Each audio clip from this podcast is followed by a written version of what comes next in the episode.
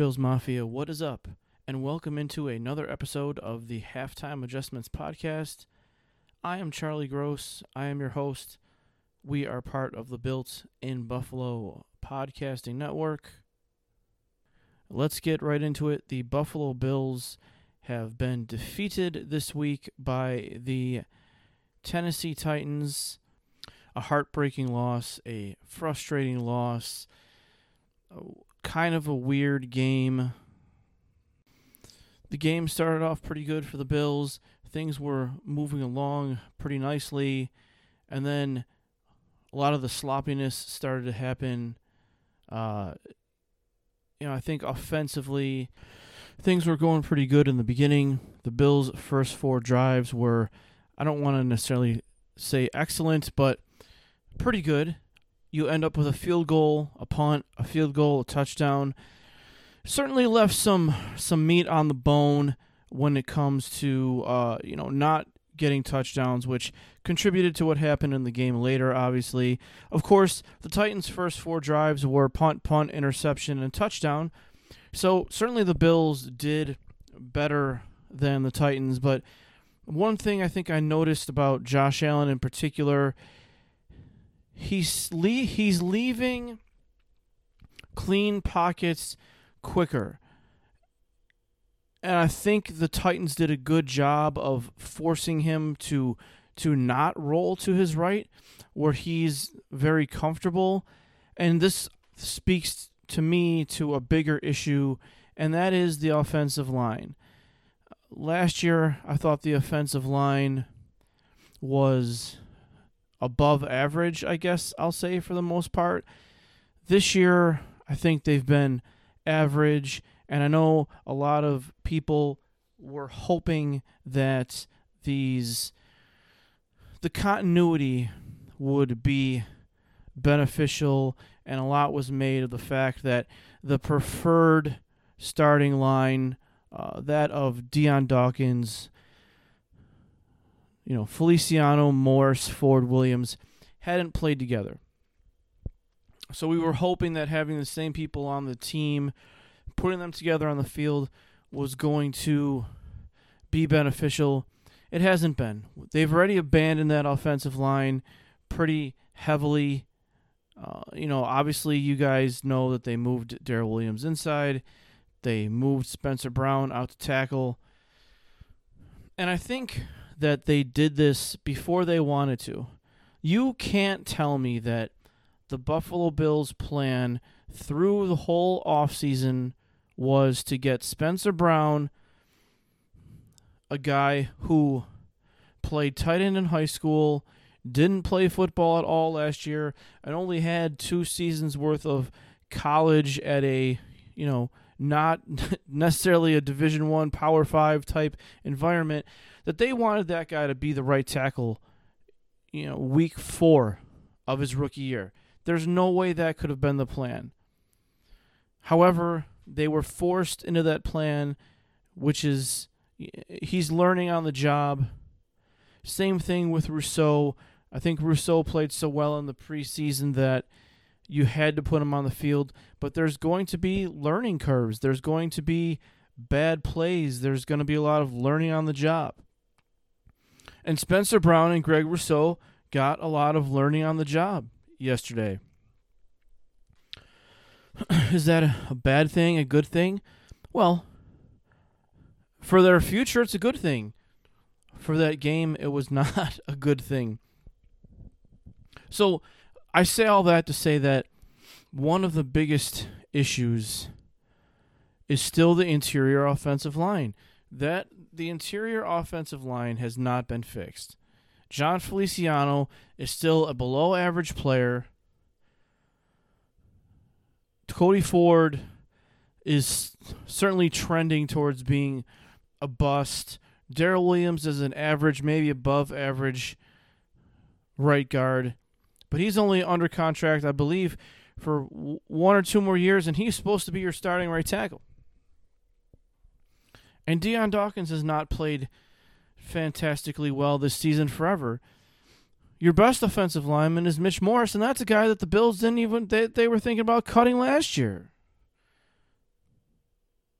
So the Bills have major offensive line issues, and that's contributing to Josh Allen's issues in the pocket.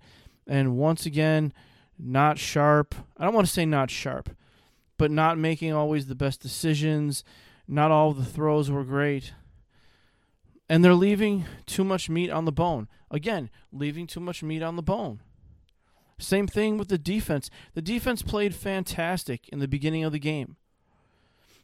Then they lost contain on a couple plays by Jerry Hughes and and Greg Rousseau, and suddenly they aren't playing that well anymore. So that's another issue. Like I said, Rousseau's learning on the job. He missed contain, but Jerry Hughes isn't learning on the job. He shouldn't miss contain. And the pass rush was non existent. So what do we do with this? how good have Addison and Hughes really been? You know, that was a selling point for me was they're to be able to be rested, not have to play so many more snaps so that they can be a little fresher on passing downs. Well, that doesn't matter if you're not good. And I'm, you know, really addressing that towards Mario Addison. Not that he's not good. He, he's he's got a lot of sacks in the league, but for whatever reason, you know, maybe he doesn't exactly have it anymore. And Jerry Hughes, I think, is still the, the Bills' best pass rusher on the team, but they didn't even affect Ryan Tannehill. And you got to do better than that. You can't let that guy just sit back there. You know, you've got to make him uncomfortable. He's not a top eight, nine, ten quarterback in the league. You've got to affect him. And the Buffalo Bills weren't able to do that.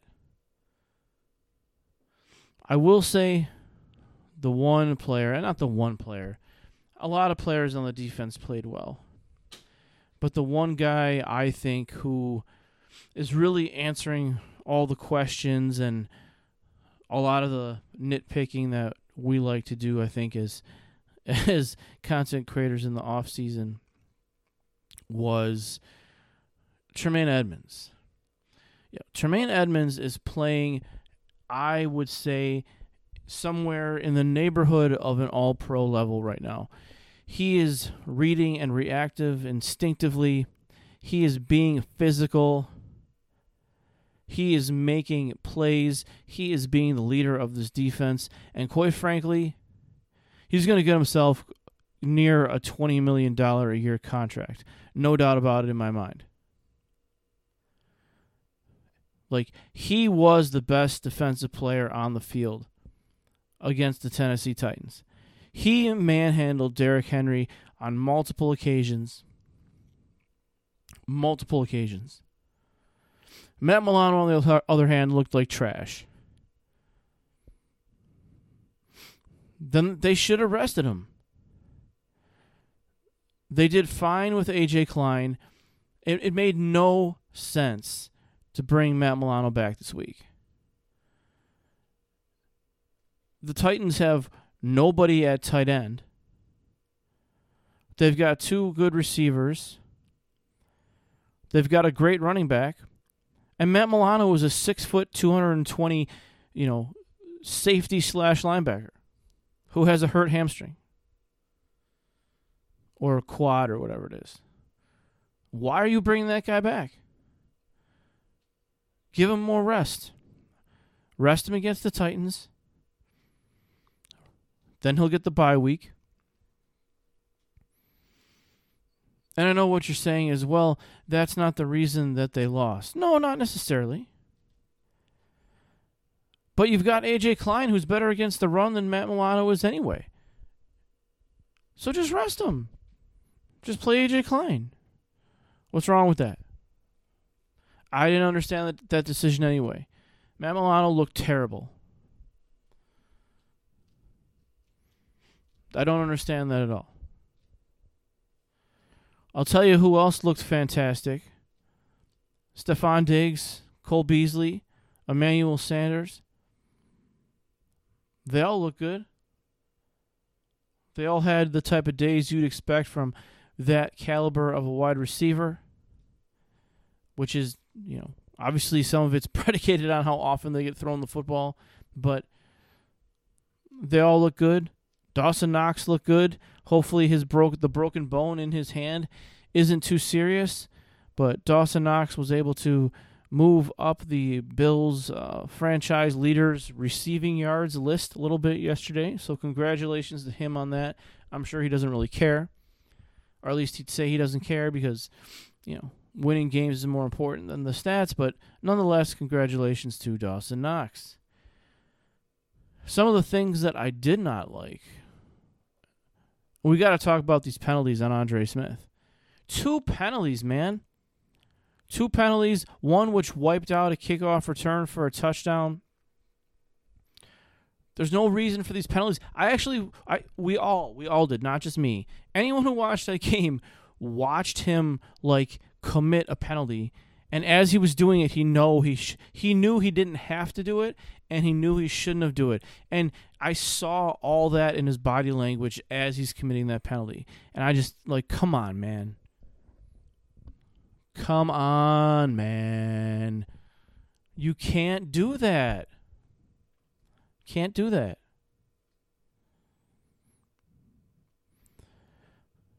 So there's I know there's a lot of podcasts that are going to break down all these things in very great detail. So I'm going to switch gears here a little bit and I'm going to talk about the thing that of course, which is no surprise at all, which is the thing that I ended up fighting with people about on, on Twitter today, of course, because what would a Buffalo Bills game week be without a Twitter altercation? It is my belief that kicking the field goal was the right call, and going for it there was the wrong call. It just didn't make sense to me.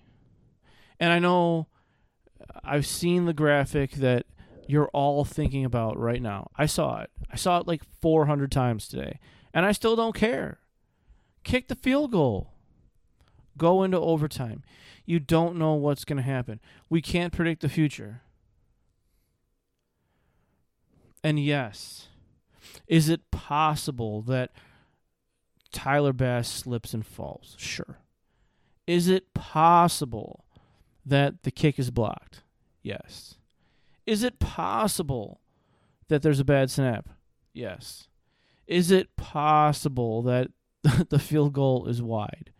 Yes. But if you add up the likelihood of all those possibilities, to me, they're very it's a very small percentage number. Very small. And you know, Coach McDermott talked about, well, I believe in my players, and I want to give my players the opportunity, the, the chance to win the game. Okay. Well, if you kick a field goal, you go to overtime, and you get a chance to, to like reset. You get a little bit of a breather. There's a new coin toss all kinds of stuff like that. And people are saying, "Oh well, Josh Allen is you know nine out of ten, or eight out of ten, or nine out of eleven. So I don't know who made that decision. I'm assuming it's Josh Allen, running behind Jon Feliciano, who's the worst offensive starting offensive lineman on the team right now, probably. And Dion Dawkins got blown up. And I know you're saying to yourself, well, that play's worked like 29 times. Okay. So they they were due then statistically for it to not work. And the offensive lineman blocking and not getting blown up is part of that that component. Josh Allen isn't doing the blocking. On all those successful conversions, Josh Allen wasn't doing the blocking. He needed good blocking. Did the blocking fail him? Yes. But even if he gets the first down, there's no guarantee they score a touchdown. There's so many people who are just like, oh, well, they win the game. Why? If he gets that, they're still a yard short, theoretically speaking. there wasn't a guarantee he was going to get in the end zone now. They could have got the first down without him getting the end zone. What happens if they get the first down? And then they end up kicking a field goal anyway. They only had 22, 21 seconds. So why not just kick the field goal? Give your team a chance to win it in overtime. Would they have won it? I don't know. Would that field goal have been blocked? I don't know. Would Tyler Bass fallen down? I don't know. All I know is that Josh Allen didn't convert the fourth and one. That's all I know. And I don't like choosing the solution the choosing the option that has the absolutes tied to it in that situation. Here's what happens with a field goal. You either miss it or you make it. And if you make it, the game continues. So that's not really an absolute. That no, nothing has ended right there. Like it's a continuation.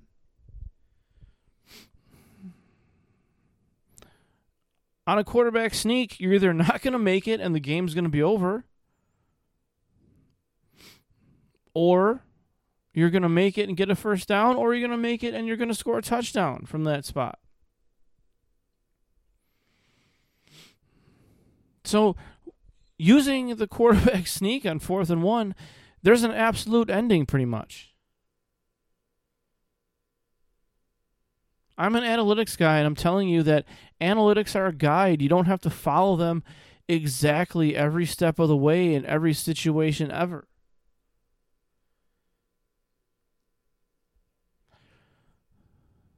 And I know people don't like hypotheticals. But w- what happens if they lose the Super Bowl that way? How would you feel about it then? Would you feel the same way? Because it's easy to say, okay, well, this is week six. Yeah, I know they're going to lose some games. I didn't expect them to win them all. Okay. What if they lose the Super Bowl that way? Instead of kicking a field goal, they'll go to overtime. They lose on a QB sneak. There's no guarantee they'd ever go back to the Super Bowl. Ever. Are you going to trust the process then?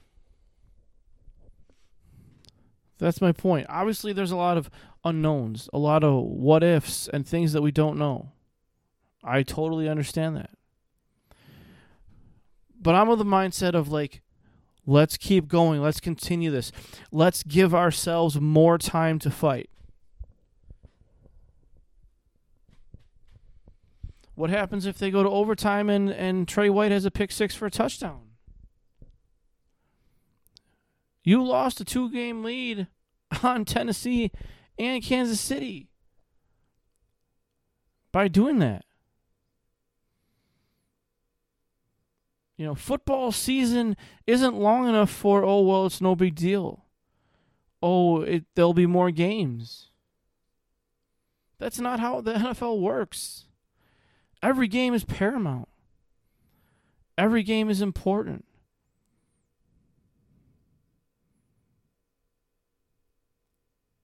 So that's where I stand on that. We're headed into the bye week this week. I'm sure we'll have something to talk about. Like I said, Dawson Knox had an injury. We'll see the trade deadlines coming up. Maybe they're going to try to trade for somebody to shore up the interior offensive line a little bit. I, I don't know what else they can do, really because it's a problem and it's it's obvious it's a problem. It's, it's, starting to affect Josh Allen's ability to to want to stay in the pocket, and that's concerning. I want to thank you guys for listening. Check out all the podcasts on the Built in Buffalo Podcast Network. Check out the YouTube channel. Check out the Facebook group, the Instagram, the Twitter. Check out the fan shop. If you're listening on Apple podcast, I encourage you to leave a rating and a review. As always, Bills Mafia, find a way to embrace your growth mindset and trust the process.